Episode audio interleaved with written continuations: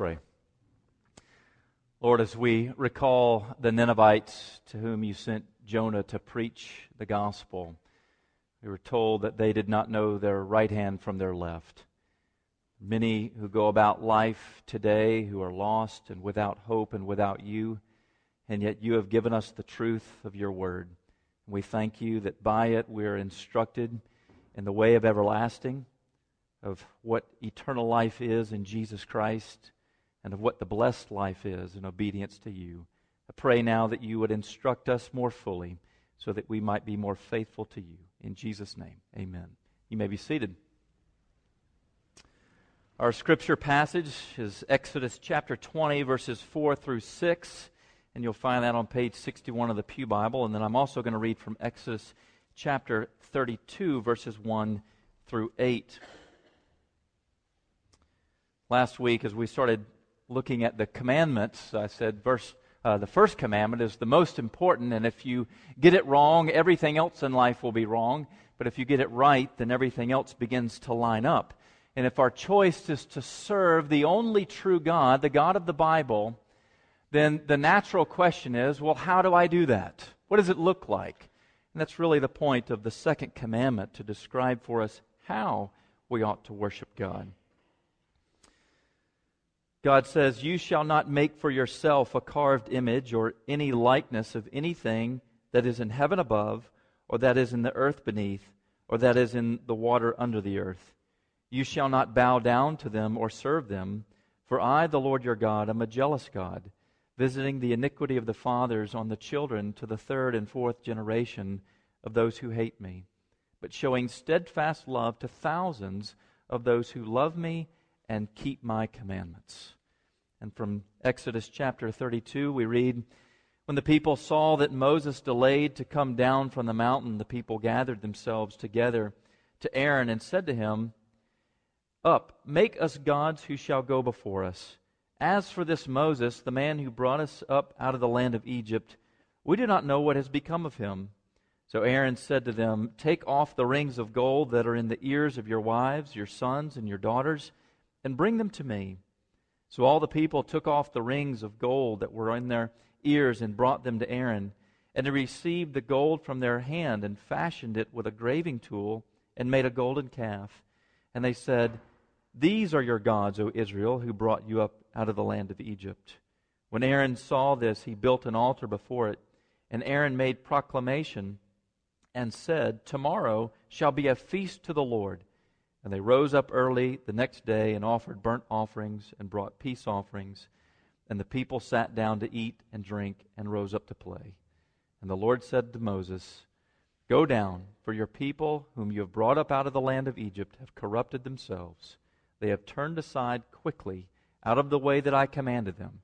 They have made for themselves a golden calf and have worshipped it and sacrificed to it and said, These are your gods, O Israel, who brought you up out of the land of Egypt. Following a worship service, a woman came out of the sanctuary and she was talking to the pastor and she was full of excitement and she said, I think that was the greatest worship, worship experience I've ever had in my life pastor was pleased by that, and he said, I'm so thankful to God that you're encouraged and you had such a wonderful worship experience. But I have a question for you. What do you think God thought of that worship service? She had a bit of a surprised look on her face. She's never thought about that before. And he asked the question, What do you think God thought of that worship service? And she said, Well, I don't really know. I've never even thought about that question. The reality is that we, to use a sort of modern psychological term, are very egocentric in the way in which we approach worship. In other words, we're in it for ourselves. We look forward to getting things out of it ourselves. And while worship is certainly for our benefit, we are blessed by God whenever we join together and worship Him rightly. The reality is, worship is primarily for uh, Him. It's primarily for God, not primarily for us. In fact, you might say the greatest pleasure that we should get in worship is glorifying God, honoring Him, praising His name, giving to Him the adoration that He so greatly deserves. As I said, the first commandment is the most important, and it tells us who we ought to worship. We should worship God alone. The second commandment comes along and regulates how we ought to worship the one true God. And the reason being is because our hearts, bent by sin, distorted by sin, corrupted by sin, tend to want to make worship about ourselves, about what pleases us. And yet, what we should be most concerned about is what is acceptable to God. The writer of Hebrews says it this way chapter 12, verse 28 Let us offer to God acceptable worship with reverence and awe. Acceptable worship. Acceptable to whom? To God. That's who it should be primarily acceptable to God Himself. And so we need to ask the question what is acceptable worship? Well, the commandment tells us what acceptable worship is. And the first thing is acceptable worship forbids images of God. Look in Exodus chapter 20, verse 4. You shall not make for yourself a carved image or any likeness of anything that is in the heaven above, or that is in the earth beneath, or that is in the water under the earth. That's the sea. From the perspective of the Israelite, the sea was below the land. So he's saying nothing in all of creation should serve as a representative for God and go beyond that, he tells us the reason. Verse 5 You shall not bow down to them or serve them. We're not to represent God in any physical fashion and bow down and serve that image, that icon, that representation of Him in any way. Now, certainly it's true that the Lord has commanded His people to be artistic in the way in which they have gone about preparing, for instance, the tabernacle and the temple. In Exodus chapter 31, you can read very clearly how God gifted men so that they could create the kinds of things that He wanted for the tabernacle. God is not against art, He's not against beauty. But what God does not want, and tells us explicitly in the commandment, is that He is not to be represented by something in creation, and we are not to bow down and worship it. In the ancient world and still today, there are gods who are represented in physical form and some kind of divine power ascribed to that object. A few examples you might remember from the Gospels how the woman who had been suffering for, I believe, 12 years with some, some type of illness. As Jesus approached, she thought to herself, if I can just touch his robe, there will be power in his robe, this physical garment. If I could just touch it, I will be healed. And of course, she was healed because it was really her faith in him. That Jesus was so gracious, he would heal her. But her thinking was there's some power in this physical object. Or today, we have good luck charms. I would say probably many of us here today have had at least one good luck charm at some point in life something that we held on to and it, we sort of felt like it brought us good luck or good fortune. You look at baseball players and they put on the rally caps, right?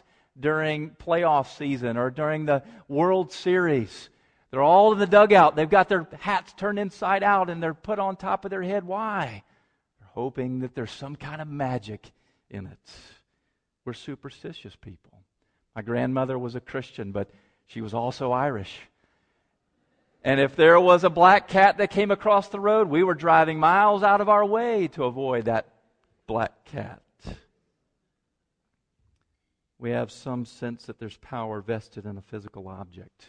Remember seeing on the news a number of years ago that someone had toasted a piece of bread, and when it came out of the toaster, what looked like an image of Jesus on that piece of toast captivated them. They were so excited. Of course, it looked like California surfer Jesus more than any kind of man from Palestine.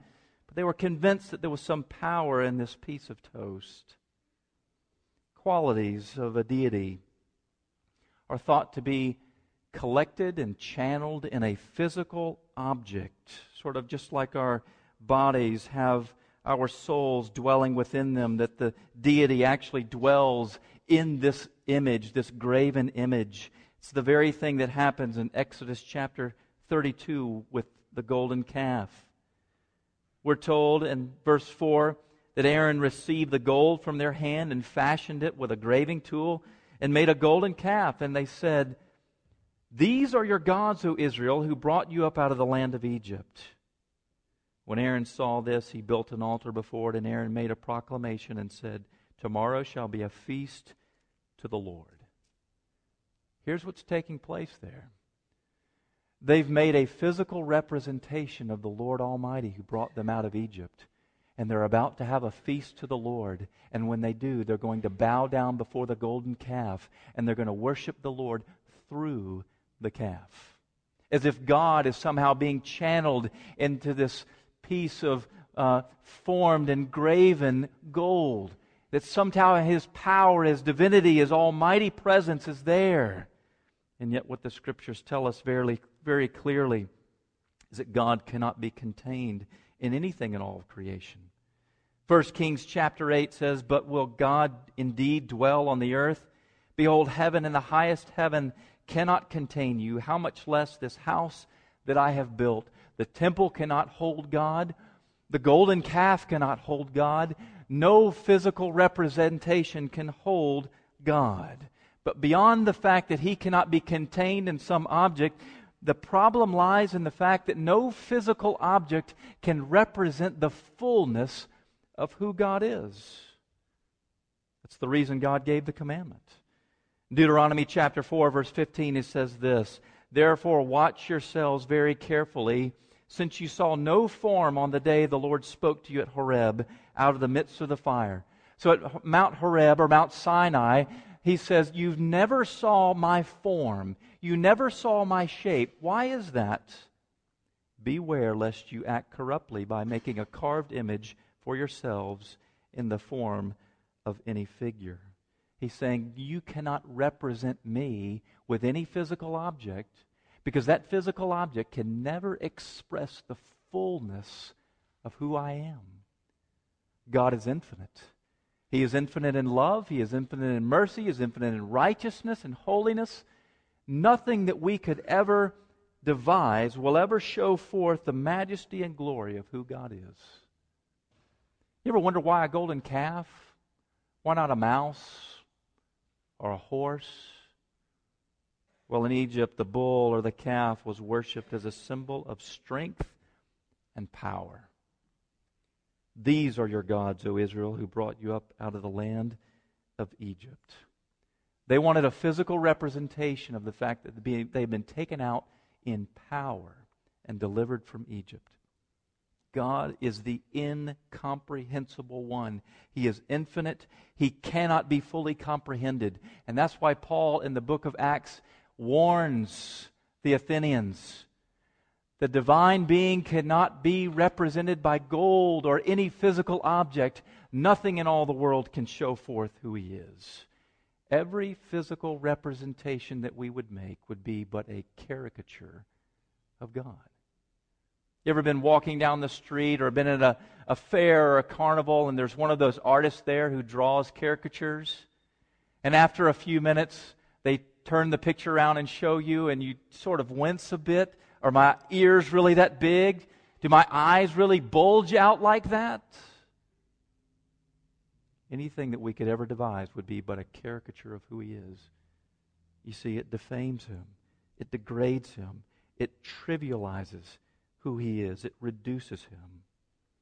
Philip Ryken, in his book on the Ten Commandments, says it this way An idol makes the infinite God finite, the invisible God visible, the omnipotent God impotent, the all present God local, the living God dead, and the spiritual God material. In short, it makes him exactly opposite of what he really is. Now, this wasn't just a problem for ancient Israel. All throughout church history, in fact, in various branches of Christianity, images, icons, representations of God, of the saints, have been included in worship. Beyond that, if we look at our culture today, our culture is really coming out of the modernist movement, which sought to separate God out of everything. All things can be explained by science. All things come to their root in humanity. We are the sum of everything. And what's happened is, is that when you explain everything away by science, or at least you attempt to, there's no mystery left in life. There's no transcendence. And so even non Christians have turned away from that modernist perspective, the scientific perspective, to paganism. Paganism is the idea that nature and the divine are so intertwined that the worship of nature is the worship of God. And because need, people need something to worship, they've gone back to actually worshiping nature as a form of worshiping the deity. Still alive in our day and age, but you know, most of us here don't have a, an idol on our shelf at home. We don't have a representation of God. But the commandment gets to the heart of things to the real core issue. And the core issue is what's going on in the human heart that motivates people to make physical images. One thing is this people want to bring God near. People want to bring God close. That's what part of what was taking place in Exodus chapter 32. When the people saw that Moses delayed from coming down the mountain, they gathered themselves together and said, Up, make us gods that shall go before us. Moses is nowhere to be found. Where is the God who brought us out of Egypt? See, what they were trying to do is bring God close in some physical form. And the idea behind the commandment is God has already come. He's as close as he possibly could be. He dwells in us by the power of the Holy Spirit. God is alive and well, and He is here today. He could not be any closer and yet it happens all the time. I heard uh, from a girl who went to a large gathering of young uh, Christian believers. It was sort of a Christian Woodstock, you might say. And in this gathering of thousands of Christians who were worshiping the Lord, one side of this gathering all of a sudden appeared this large wooden cross, maybe 10 or 12 feet long. And people began passing it around. And as it got closer, she said, I felt this need to reach out and touch it. I, I had to grab hold of it. There was something that was compelling me to do it because she wanted to be connected to God. And the idea of having God in a visible form is a way for us to draw Him closer. And yet, the promise for those who wait in faith is that one day we will see God in all of His glory But the desire to bring close is really desire to have God in a form that we can handle. And that gets to the second thing here is that not only do we want to bring God near to us, but we want to bring God under our control. Exodus 32 1 says, These gods shall go up before us. Brings to mind the fact that the Israelites, when they were fighting against the Philistines, said, Bring the ark forward. We'll take the ark and we'll bring it out in battle. We will force the Lord to go out before us and he will conquer our enemies. They're trying to control God. God, we're going to force him to go up before us into the land of Canaan. And he will be the one to win our battles. The simple thought is this if we can reduce God to something we can handle, we can make him serve us. We can manipulate him. We can control him sort of like an electrical transformer that steps down the power from the power grid before it comes into our house. Now, all of a sudden, we've got something we can handle with much less risk. Instead of worshiping the true God as He is, we worship Him as we want Him to be. It's very easy to erect false images of God in our hearts and in our minds, false mental pictures of who God is. You can have a feminist God who's actually female, who promotes the feminist agenda. You can have a God of love who does not judge sin and he lets you do whatever you want to do in life. You can have the American God. God's the God of Americans, right? And he blesses Americans. There's the God who sanctions my views of politics or economics and the way in which I want to use my money and my view of culture. There's the scapegoat God. I don't ever talk to him. I don't have anything to do with him. But when something goes wrong, he is my scapegoat, and I will be angry at him. I will blame him for what goes on. There's the legalistic God. The God who says, run faster, push more weight, do more, be more righteous. Then I will love you. There's the intellectual God. The God of theology, but not a God of love. And there's the emotional God. My God is a God of feelings. I don't need any of that theology stuff. There's the traditional God who likes traditional music, the contemporary God who likes contemporary music. You see, we can fashion God in any way we so please with our own mental images. But in worship, we're not permitted to have God our way, but rather God is to have His way with us. Did you get that? We're not permitted to have God our way, but rather we're to have God have His way with us. We're to say, Lord, teach me who you are.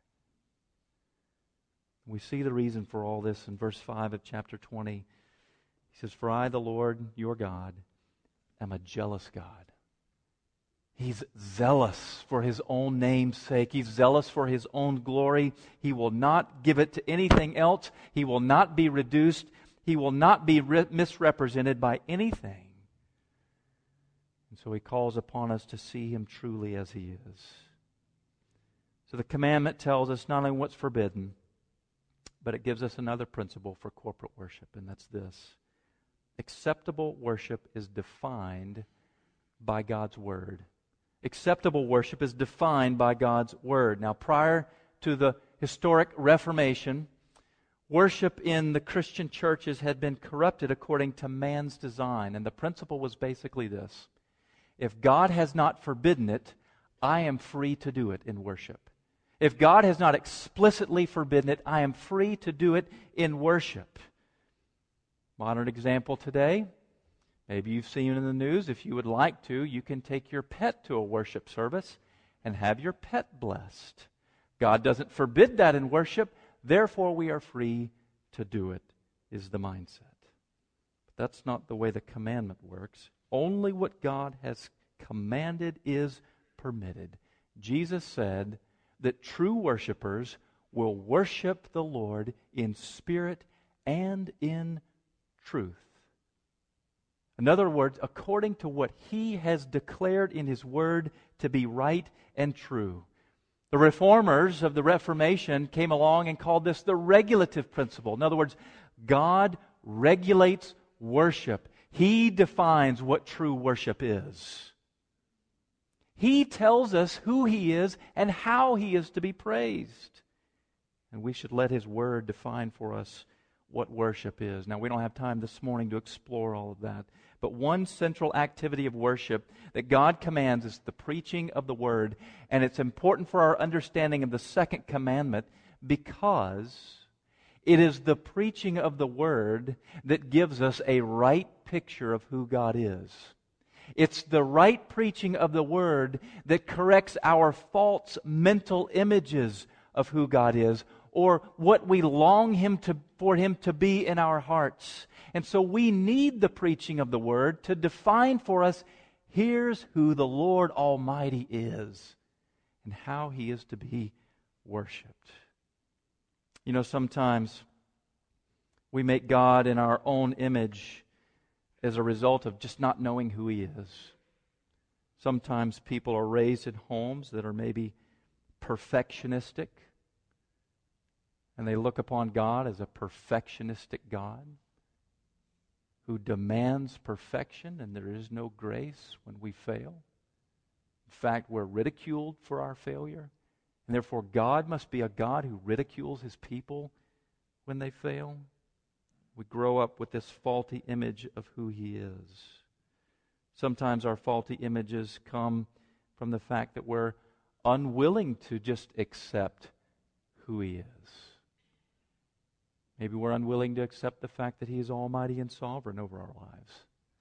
that He determines what's right and wrong.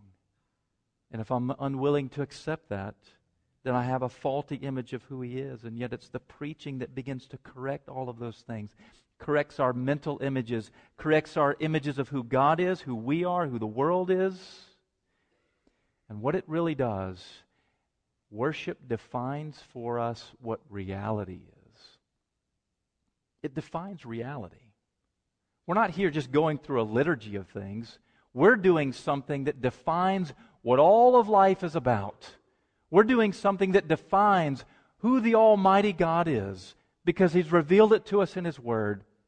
We're revealing things that are, or we're doing things that reveal to us who we are as people. Just think of it this way if worship is designed to entertain, then the way in which I approach reality is I'm here to be entertained. And I will go places and I will do things that entertain me. And when they're not entertaining me, I will leave and I will go other places that entertain me. Right worship reminds me that there is a sovereign God who reigns in a world that seems like it's given over to chaos. You know what it's like in your life to feel as though all things are just out of hand. I can't control anything. And yet, when I come here and the Lord calls me into his presence and we sing of his almighty sovereignty, I'm reminded of the fact he controls every atom of the universe. Nothing is outside of his sovereignty. Right worship defines who I am. Because when I come into worship, it reminds me I'm a creature. I've been made in the image of God. He's made me for himself. I find my happiness in him, and yet I've sinned against him the Lord Jesus Christ has come to pay for my sins. And by faith in him alone, I have salvation. My sins are taken away. And I'm called upon now as a servant of the Lord Jesus Christ to seek first his kingdom. Worship defines what's real. And we're to come into worship not according to our own imaginations or to do things however we feel, but the way God says it ought to be done because He defines reality. And He wants worship to glorify Him and define what's really true. Finally, right worship points us also to Jesus. We actually have been given an image of God. It's Christ. Jesus declared, "If you have seen me, you have seen the Father." Paul says in Colossians 1:15, he is the image of the invisible God. To worship God is to put Jesus central in our life. He is the only true God that we are to worship, and we come to the Lord through him. Friends, we don't need a faulty image of God. We don't need a reduced God. We don't need a small God, a weak God. We need an almighty, powerful God. We need one like Christ who can calm the storm. We need one like Jesus who can be victorious over death and Satan and sin and come out of the grave.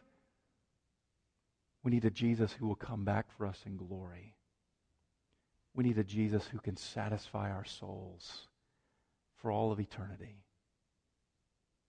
That's the God that we need, and we need to let the preaching of the Word define God for us. One last thing here acceptable worship forbids images of God. It also says that it ought to be defined by God's Word. But lastly, this acceptable worship leaves a lasting legacy. It leaves a lasting legacy. Look in verses 5 and 6 of chapter 20. He says, you shall not bow down to them or serve them, for I, the Lord your God, am a jealous God, visiting the iniquity of the fathers on the children to the third and fourth generation of those who hate me, but showing steadfast love to thousands of those who love me and keep my commandments. There's both a serious warning and a great promise that's given here with this commandment. And the warning is in verse 5 that God visits the iniquity of the fathers on the children to the third and fourth generation of those who hate me. Here's the fruit of idolatry, the fruit of false worship. And the fruit is that it's passed on from one generation to the next. So that not only does the father hate God, but he passes it along to his children and grandchildren and great grandchildren. But the promise is wonderful, showing steadfast love to thousands of those who love me and keep my commandments.